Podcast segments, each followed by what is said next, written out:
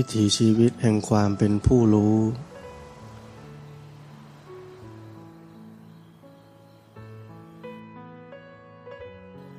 มีสิ่งหนึ่งที่เปลี่ยนไปในชีวิตของเรา คือเป็นชีวิตที่มีสติ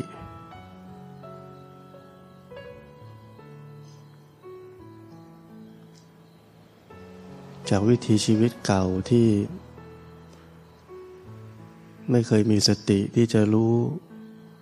ร่างกายและจิตใจนี้กำลังเป็นยังไงอยู่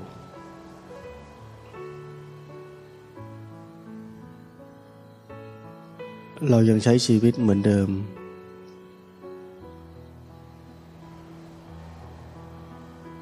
ที่เพิ่มเติมก็คือสติ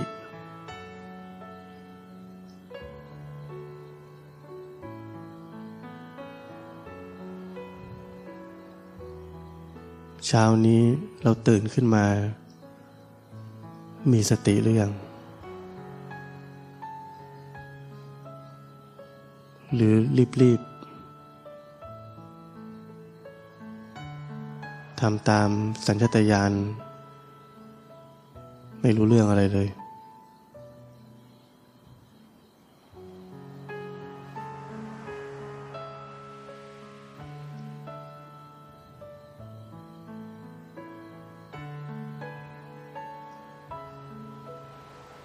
เราตื่นมาทุกวัน เคยสังเกตจิตใจไหม ไม่เหมือนกันทุกวัน ร่างกาย ตื่นมาทุกวัน เหมือนกันไหม มันเหมือนเมื่อวานไหม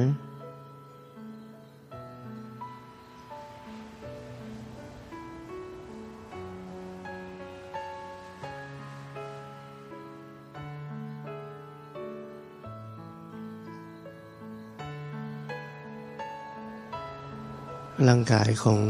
เราทุกคน จะเสื่อมลงไปเรื่อย ๆ แต่เราทุกคน หวังว่ามันจะดีกว่านี้ เราจะแข็งแรงกว่านี้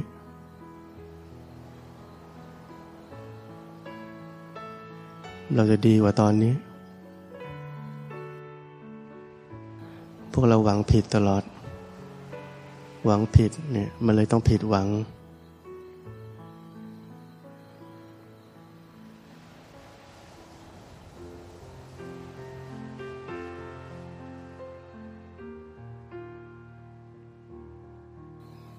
เรามีแต่ต้องยอมรับความจริงว่าร่างกายนี้กำลังจะเสื่อมลงไปเรื่อยๆ ไม่มีวันกลับมาดีเท่าเดิม แล้วเราพร้อมหรือยัง พร้อมจะรับมือกับสิ่งที่เปลี่ยนแปลงไปในทางที่เลวร้ายแบบนั้นหรือยัง จิตใจเราพร้อมหรือยัง วันหนึ่งที่ความเจ็บป่วยนั้นจะไม่หายไป มันจะหายไปพร้อมกับความตาย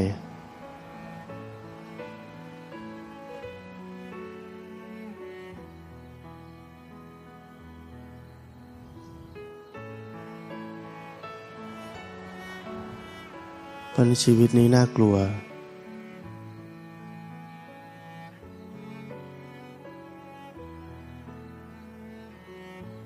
สิ่งที่เราไม่อยากให้เกิดขึ้นกับชีวิตเราจะเกิดขึ้น และถ้าเรายังไม่พร้อม เราจะทุกข์อย่างแสนสาหัส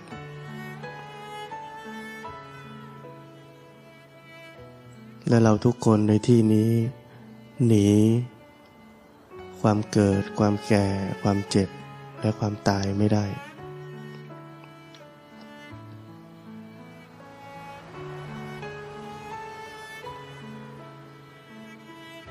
จะมีเงินมากมายเท่าไหร่ จะมีคนรักเรามากมายเท่าไหร่ จะมีเกียรติยศชื่อเสียง ความประสบความสำเร็จในชีวิตมากมายเท่าไหร่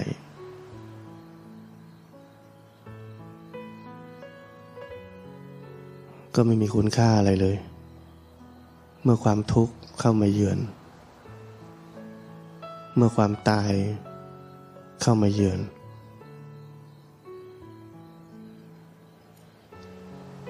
เราควรขวายหาสิ่งที่ช่วยอะไรเราไม่ได้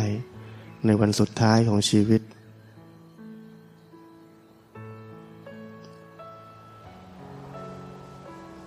บางคน อยากเป็นคนประสบความสำเร็จในชีวิต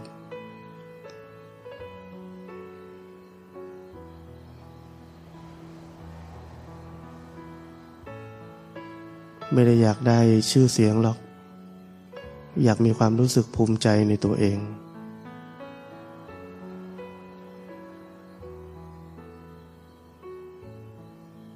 เห็นไหมว่าอัตตาตัวตนนี่มันปิดบัง ให้เราโง่งมทำสิ่งที่ไม่ต้องทำมากมายขนาดไหน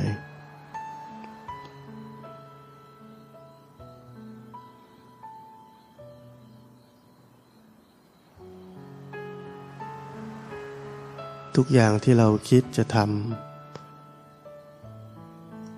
ลองสังเกตดูว่า มันเป็นไปเพื่อสนองความเป็นเรา ที่ผมพูดเมื่อคืนนี้ เรากำลังทำตามวิถีชีวิตเก่าๆ ที่สนองความเป็นเราให้มันเข้มแข็งแข็งแกร่งขึ้นหรือเปล่า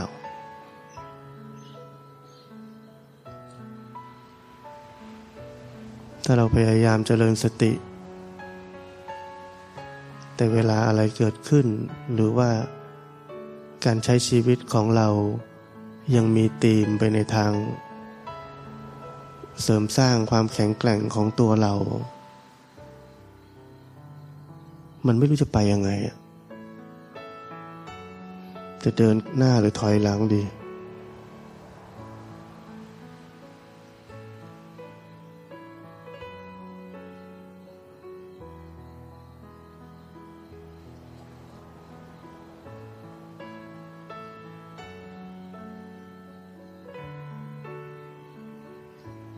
อย่าลืม อย่าลืมถามตัวเองว่าเราได้มีวิถีชีวิตใหม่หรือยัง วิถีชีวิตใหม่กำลังจเจริญขึ้น ในทุกขณะทุกเวลาหรือยัง ชีวิตที่ประกอบด้วยสติ มีหรือยัง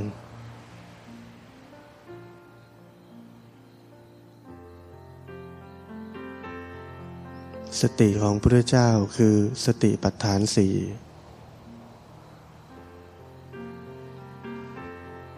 ย่อลงมาคือ ความไม่ลืมกายไม่ลืมใจนี้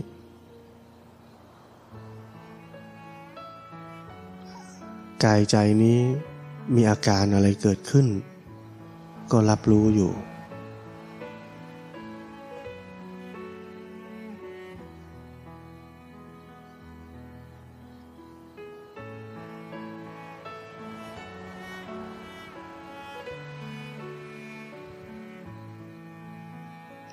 สามวันที่เหลือนี้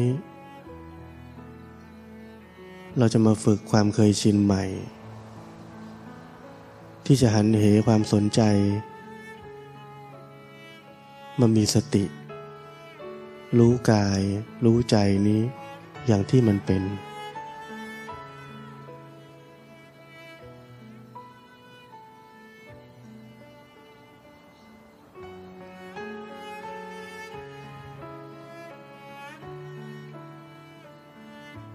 ทุกครั้งที่เรารับรู้ถึงความมีอยู่ของร่างกาย หรือของจิตใจนี้ ในแต่ละขณะนั้น ๆ เรากำลังเจริญสติปัฏฐานสี่อยู่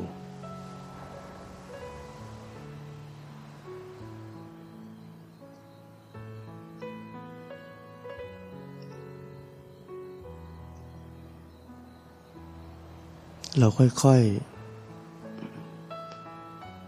ค่อย ๆ มีสติเท่าที่เรามีได้ ไม่ใช่เพ่งจ้อง ไม่ใช่อยาก ไม่ใช่พยายาม ไม่ใช่ตั้งใจ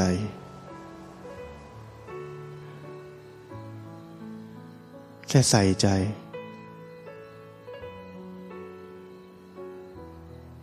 ส่ใจที่จะรู้หน้าที่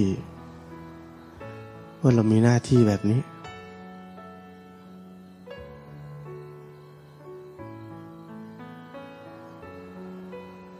แล้วรู้ได้เท่าไหร่ก็เท่านั้น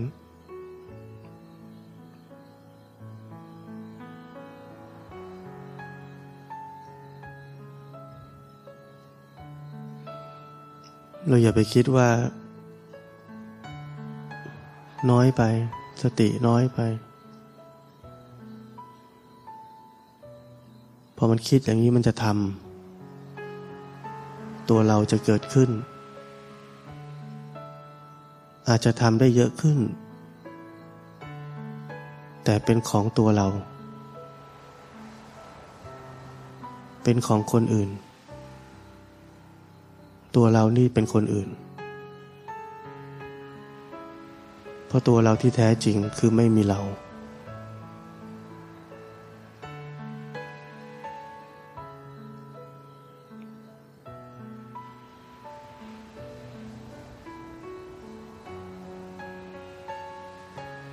พราะนั้นเส้นทางนี้เราใช้เวลา และความอดทน ไม่เลิก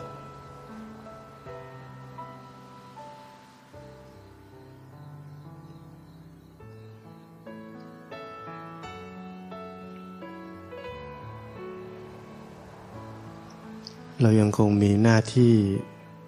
ที่จะรับรู้ ความรู้สึกทางร่างกาย อาการต่างๆทางจิตใจอยู่ ยังไม่มีหน้าที่อื่น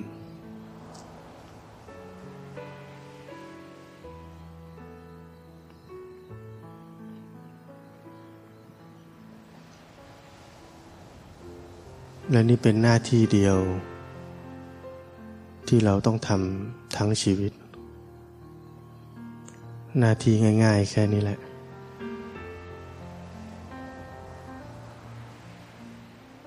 สติจะเกิด สติบ่อยๆ จะกลายเป็นสมาธิ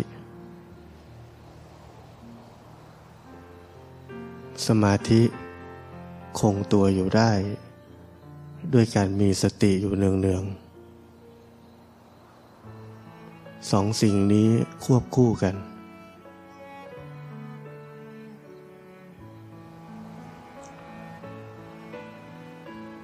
และเมื่อเวลาทุกอย่างพร้อม ปัญญาจะเกิด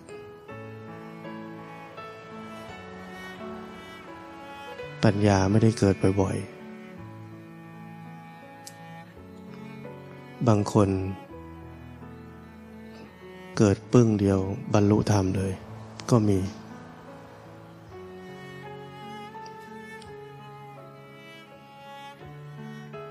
เพราะนั้นอย่าโหยหา สิ่งที่เราทำไม่ได้ตรงๆ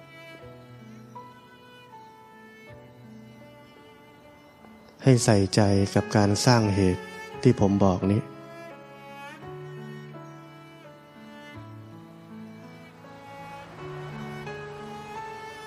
แล้วผลที่มหัศจรรย์จะเกิดขึ้นเอง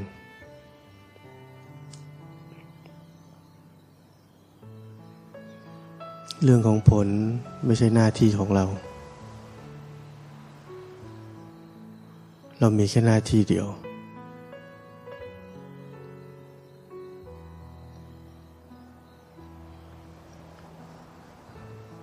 เจริญสติปัฏฐานสี่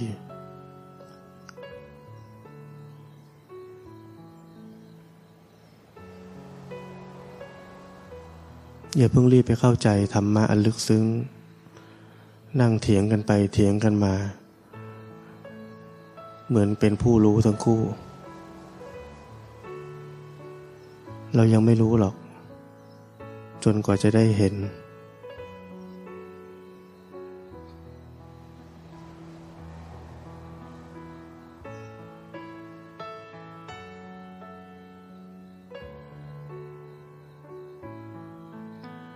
มือนที่ผมบอกว่า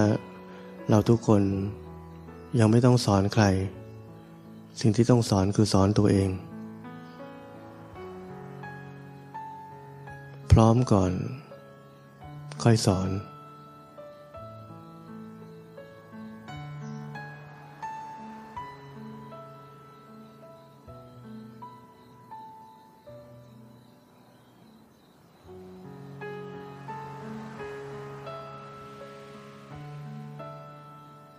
คำว่าพร้อมก่อนคือ ธรรมะนั้น ออกมาจากหัวใจของเรา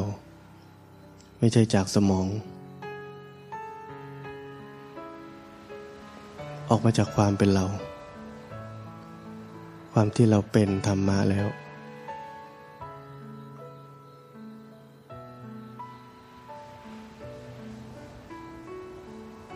ธรรมะนั้นจะมีพลัง เข้าไปสู่ใจคนได้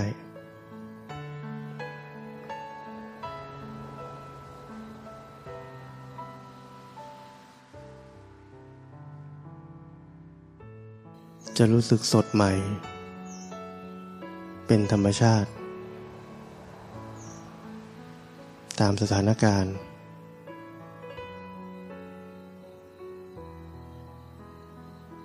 จะไม่รู้สึกจืดชืด แม้ว่าจะเป็นเรื่องเดิมๆก็ตาม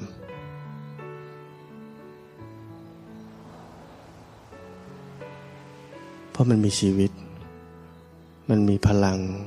แห่งพุทธะ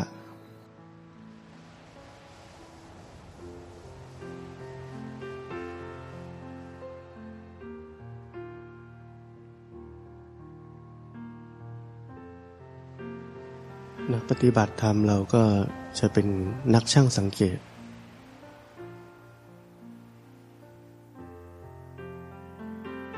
แต่เราสังเกตกลับมาที่ตัวเอง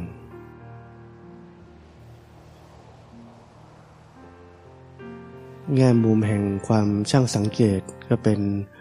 หนึ่งในวิถีชีวิตใหม่ จากที่เราเคยสังเกตแต่เรื่องนอกตัว สังเกตแต่เรื่องคนอื่น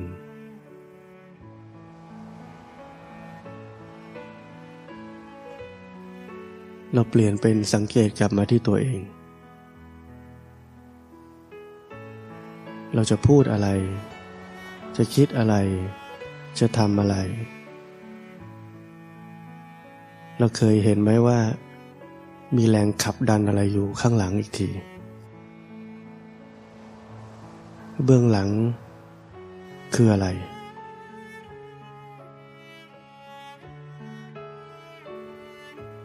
เราต้องหมั่นสังเกตแบบนี้ ชีวิตเราจะถูกต้องขึ้นมากขึ้นเรื่อย ๆ เราจะไม่โดนกิเลสหลอก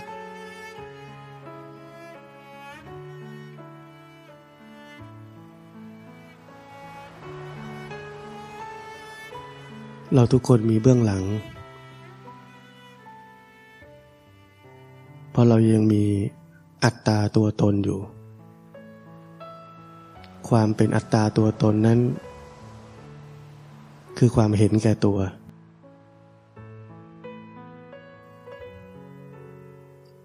เราไม่ต้องว่าใครเห็นแก่ตัว เพราะเราทุกคนเห็นแก่ตัว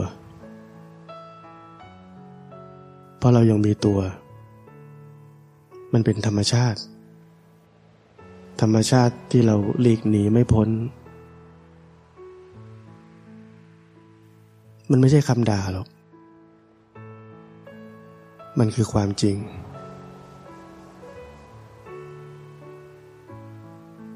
บุคคลเดียวที่หมดความเห็นแก่ตัว คือพระอรหันต์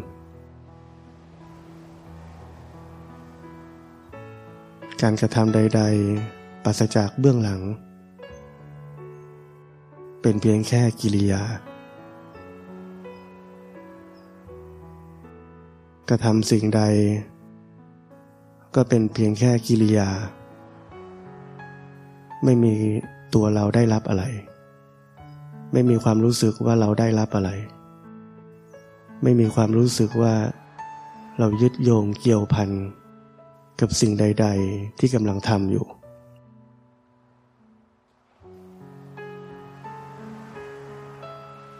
เขาเรียกว่าเป็นแค่กิริยา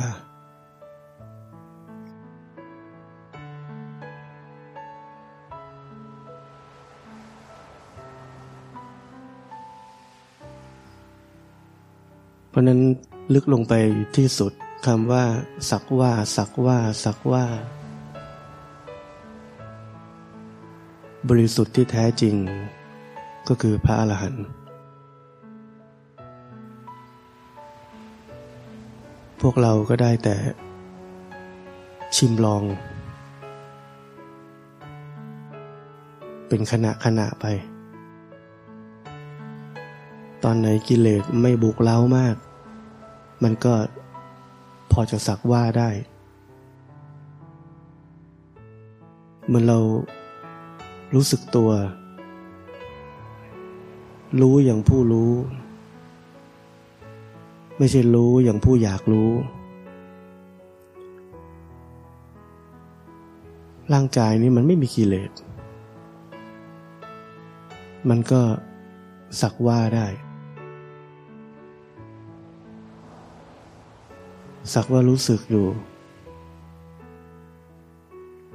ความรู้สึกอะไรเกิดขึ้นในร่างกายรู้สึกอยู่ ในขณะที่ไม่ได้มีความเจ็บปวด เจ็บป่วยหรืออะไรก็ตาม จิตใจนี้ก็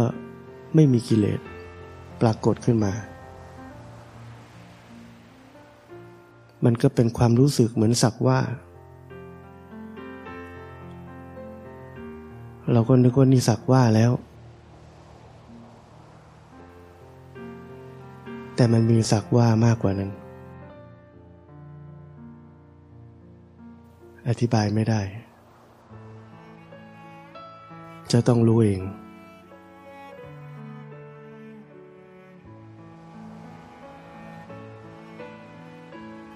เมื่อเรารู้จักสิ่งใหม่ สิ่งที่เราไม่เคยพบ ไม่เคยเห็น ไม่เคยสัมผัส เราถึงจะรู้ว่า สิ่งเก่าที่เราเคยรู้สึกนั้น มันต่างออกไป หลวงพ่อเทียนใช้คำว่า มันจะต่างเก่าล่วงภาวะเดิม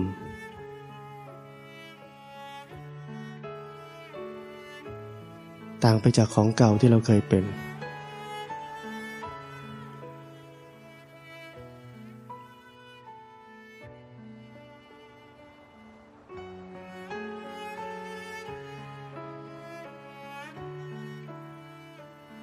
ธรรมบรรยายทั้งหลายที่เราเคยฟังมา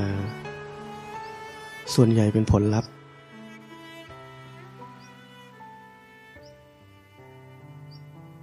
เราชอบผลลัพธ์ ชอบฟังผลลัพธ์ อยากได้ผลลัพธ์ ไม่สนใจสร้างเหตุ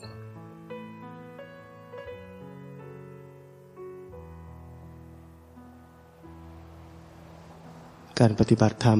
ง่าย เพราะเรามีแค่หน้าที่ง่าย ๆ แต่มันน่าเบื่อ ซ้ำซากจำเจ ไร้รสชาติ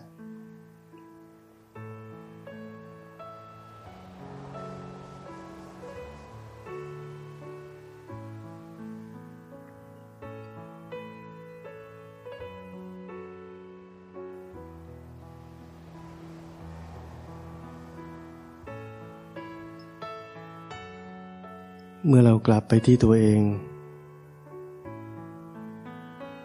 เท่ากับเราได้เจริญสติปัฏฐานสี่บุญกุศล คุณธรรมต่างๆ จะเกิดขึ้นจริงในใจเรา พลังงานที่ดีต่างๆ จะเกิดขึ้นจริงในใจเรา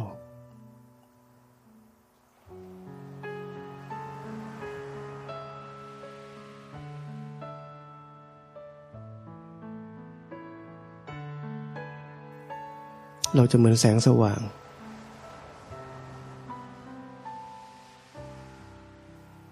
เทียน ที่ไฟติดแล้ว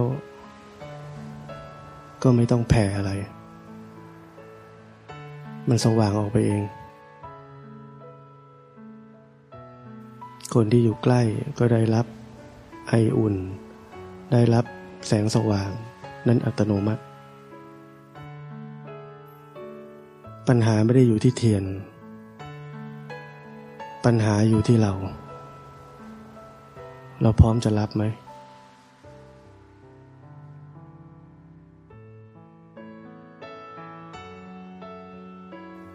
แล้วก็ไม่ต้องแพ้อะไร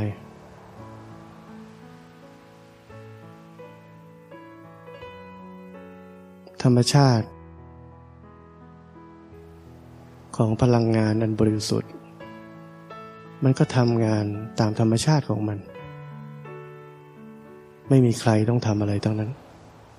เพราะไม่มีคน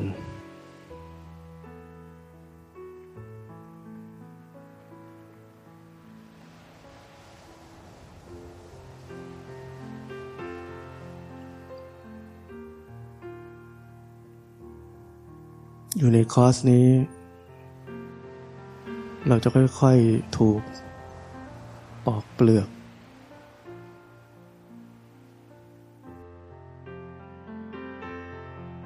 ความเห็นผิดทั้งหลาย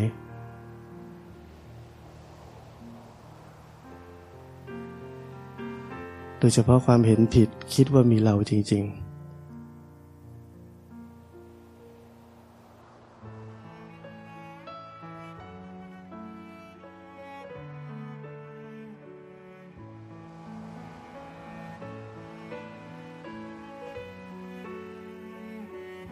เราคอยทำนี่ทำนั่น แผ่เมตตา แผ่บุญกุศล ปฏิบัติเสร็จเอาแผ่เมตตาให้สรรพสัตว์เบื้องหลังคืออะไร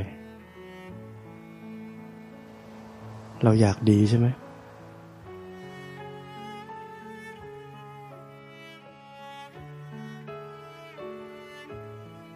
เราก็ทำอย่างนี้มันดีใช่ไหมช่วยเรา มันจะช่วยเราได้ ให้เราอาจจะปฏิบัติดีขึ้น หมดเวรหมดกรรม หมดภัยคุกคาม หมดอะไรขัดขวางเรา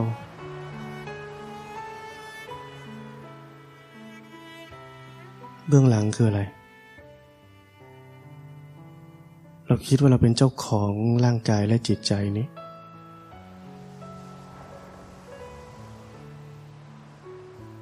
เราคิดว่าเราจะช่วย ช่วยให้มันหลุดพ้นได้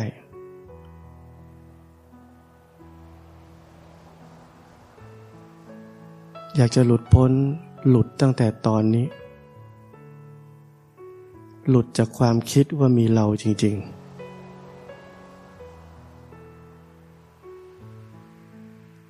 สิ่งที่ผมพูดอันนี้มันลึกซึ้งมาก ผมขยายความได้ค่อนข้างยาก ในแง่มุมต่างๆ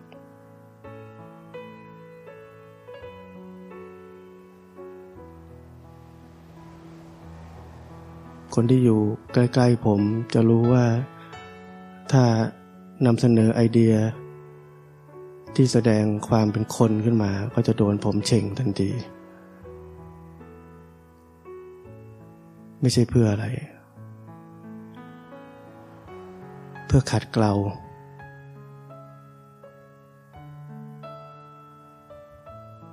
ไม่ว่าสิ่งที่ทำนั้นจะดีแค่ไหน แต่ที่อยู่ภายใต้ของความเชื่อว่ามีเราจริง ๆ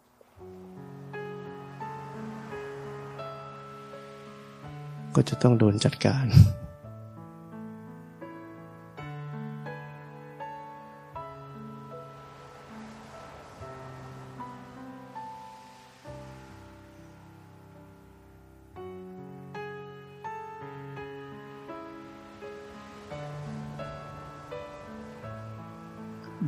เคยได้ยิน เรื่องเล่าสมัยพุทธกาลจนกระทั่งทุกวันนี้ เกี่ยวกับการอยู่ใกล้ครูบาอาจารย์ ก็กลัวประมาทพลาดพังทำบาป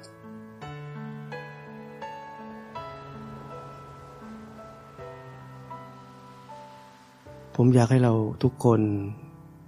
ไปไกลมากกว่า การอยู่ภายใต้ความกลัว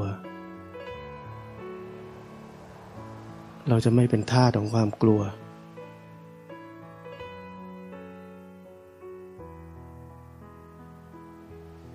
เปลี่ยนความกลัวนั้น ให้กลายเป็นสติ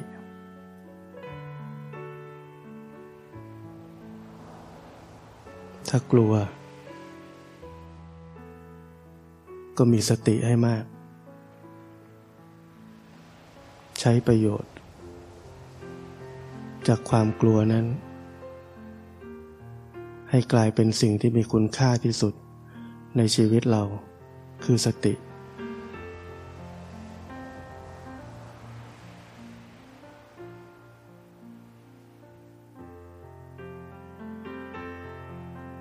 เมื่อเรามีสติมาก อยู่กับครูบาอาจารย์ สตินี้จะติดตัวไป เมื่อเราอยู่กับคนอื่นด้วย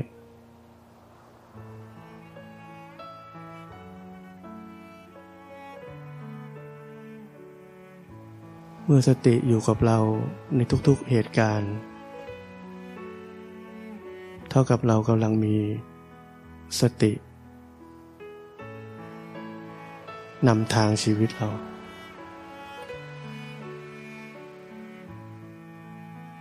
มีสติที่จะรู้ รู้จักว่าอะไรกำลังขับดันจิตใจนี้อยู่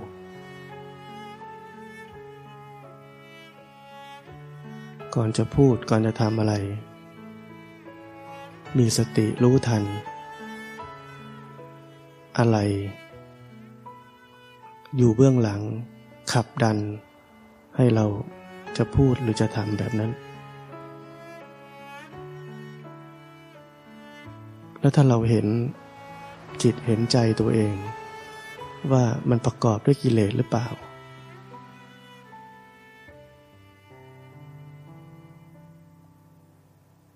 เราจะรู้จักว่าอะไรควรไม่ควร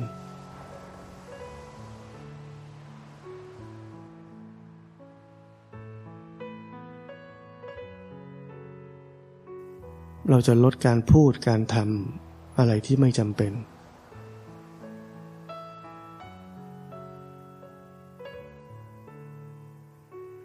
เมื่อถ้าเราลดละ อะไรที่เป็นเรื่องออกนอกแบบนั้น สติก็ยิ่งถี่ขึ้น มันก็กลายเป็นสมาธิ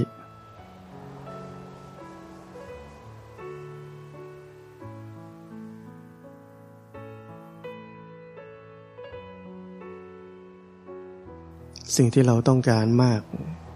เช่นสมาธิ ก็จะเกิดขึ้น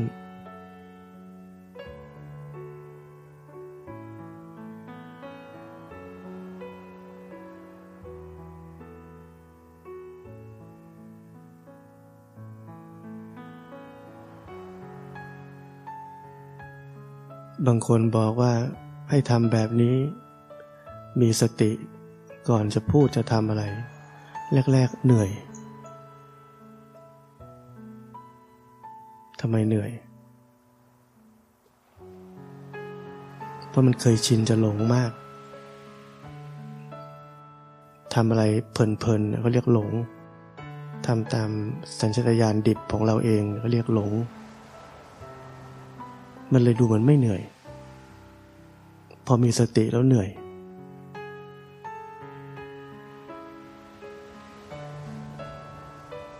ต้องเหนื่อยก่อน วิถีชีวิตใหม่ ไม่ใช่ได้มาง่าย ๆ ต้องลงทุนเหมือนกัน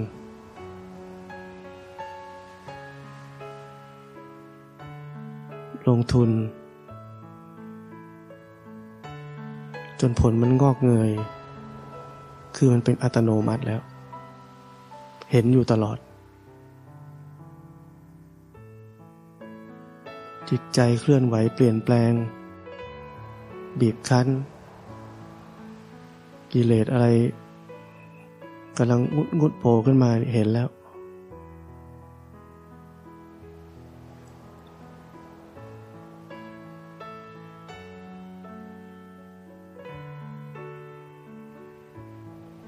เห็นแล้วก็มีสองแบบ บางคนก็สมาธิเยอะ ก็เห็นมันแยก เป็นอีกสิ่งหนึ่ง ไม่รวมเข้าไป แต่คนส่วนใหญ่คือสมาธิน้อย เป็นคณิกะสมาธิ เห็นแล้ว บางทีมัน เหมือนเอาขาแย่เข้าไปด้วย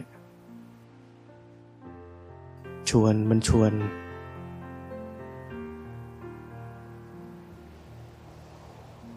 ถ้าเราสมาธิน้อยทำไง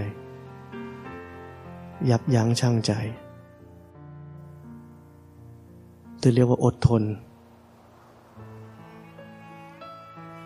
คุณธรรมบารมีอันนี้ต้องมา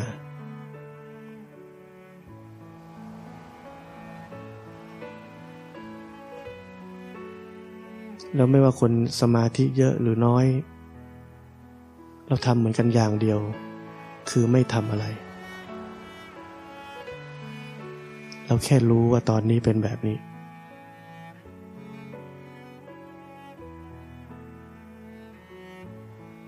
แล้วดูซิมันเป็นไง อดทนให้มาก ดูซิมันอยู่ตลอดไหม หรือพอแป๊บเดียวมันหายไปแล้ว หรือมันเริ่มจางคลายไปแล้ว หรือมันเริ่มเปลี่ยนแปลงแล้ว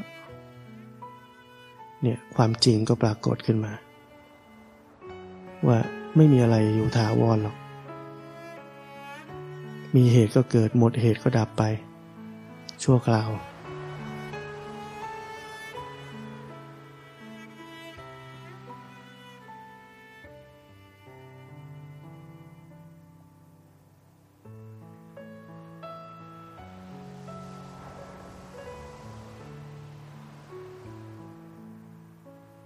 วิถีชีวิตความเคยชินใหม่ ไม่ใช่สิ่งที่จะหายไป มันสะสมอยู่ในจิตเรา อยู่ในจิตดวงนี้ ติดไปข้ามภพข้ามชาติ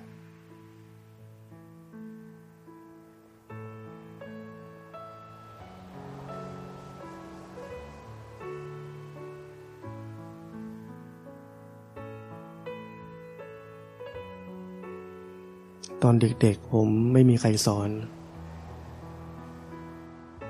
ปฏิบัติธรรมไม่เป็น ไม่เคยสนใจเลย ทุกคนทำเหมือนกันตอนเด็ก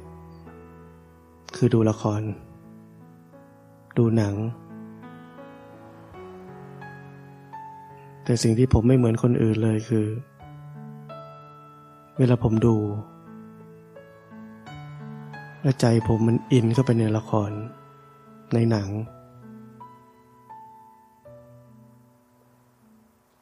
มันเกิดการถอนตัวกลับมารู้สึกตัว มันทำเอง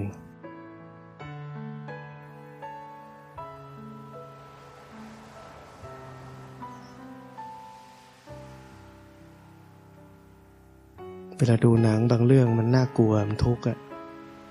หรือว่าบางเรื่องสนุกน่าติดตาม มันก็ทุกข์อีก เมื่อไรจะถึงวันพรุ่งนี้ตอนสามทุ่มอะไรเงี้ยบางคนทุกข์หนักต้องไปหาหนังสือพิมพ์มาอ่านก่อนตอนต่อไป เนี่ยมันอยากมาก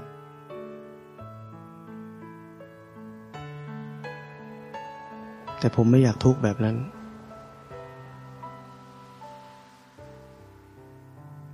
ผมรู้สึกว่าผมกลับมารู้สึกตัวแล้วมัน ผมหลุดออกมาจากมัน สบายกว่า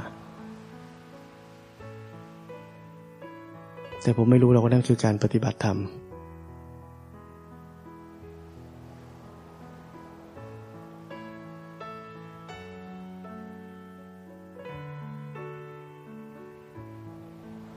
เพราะนั้น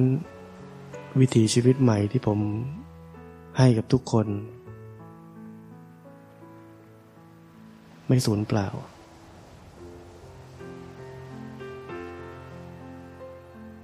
ไม่จบชาตินี้ มันก็ติดตามเราไป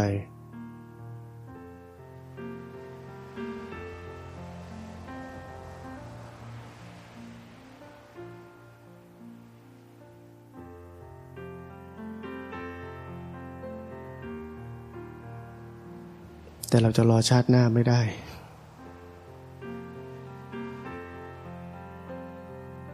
เหมือนมันติดตามผมไป แต่ถ้าผมเกิดมาในยุคที่ไม่มีพุทธศาสนา ไม่มีครูบาอาจารย์ ผมก็ไปต่อไม่ได้เหมือนกัน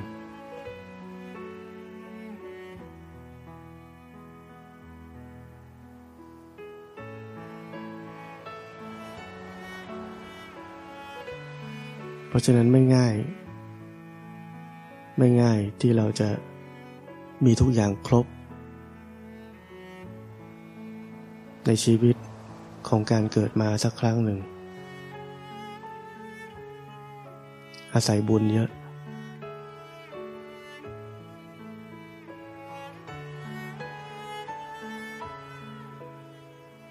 ต้องใช้ใคุ้ม ใช้บุญที่มีแล้วให้คุ้ม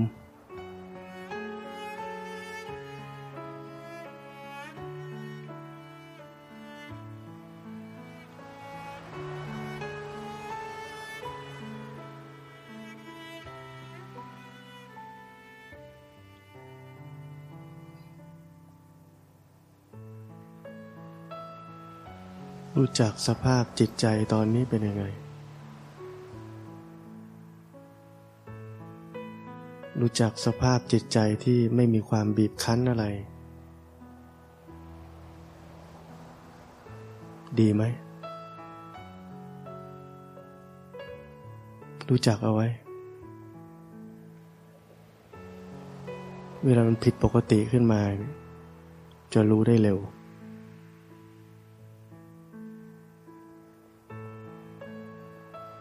มากไปกว่านั้นคือ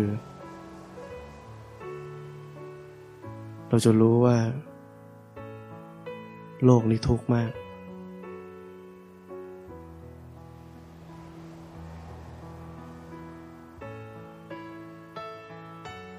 มีคนยั่วกิเลสจิตใจนี้ตลอดเวลา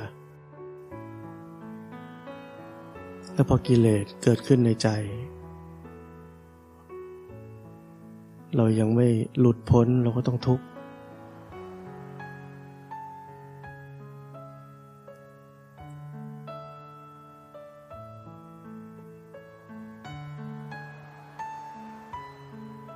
เราต้องมีกำลังใจ เราต้องเข้าใจ เข้าใจว่าโลกนี้เป็นทุกข์มากแล้ว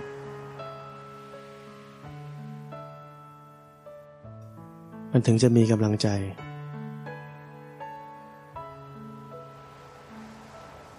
ที่จะไม่เอาแล้ว พอแล้ว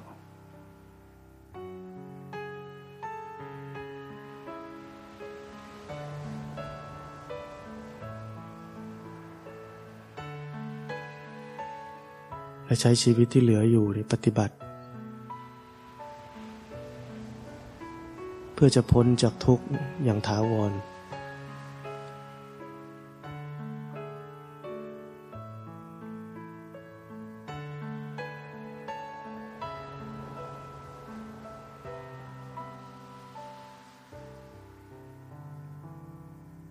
แต่ถ้าเรายังคง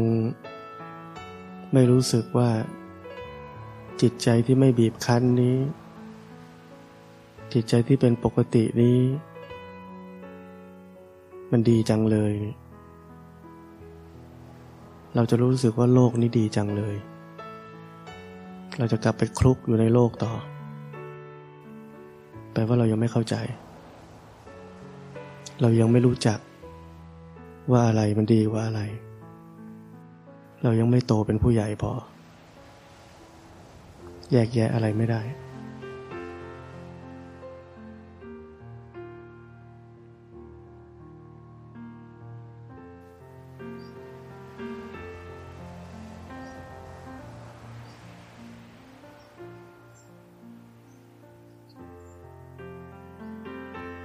เหมือนเรายังไม่เข้าใจว่า น้ำเปล่านี่มันดีต่อสุขภาพ เรายังเข้าใจว่าโค้กดีต่อสุขภาพ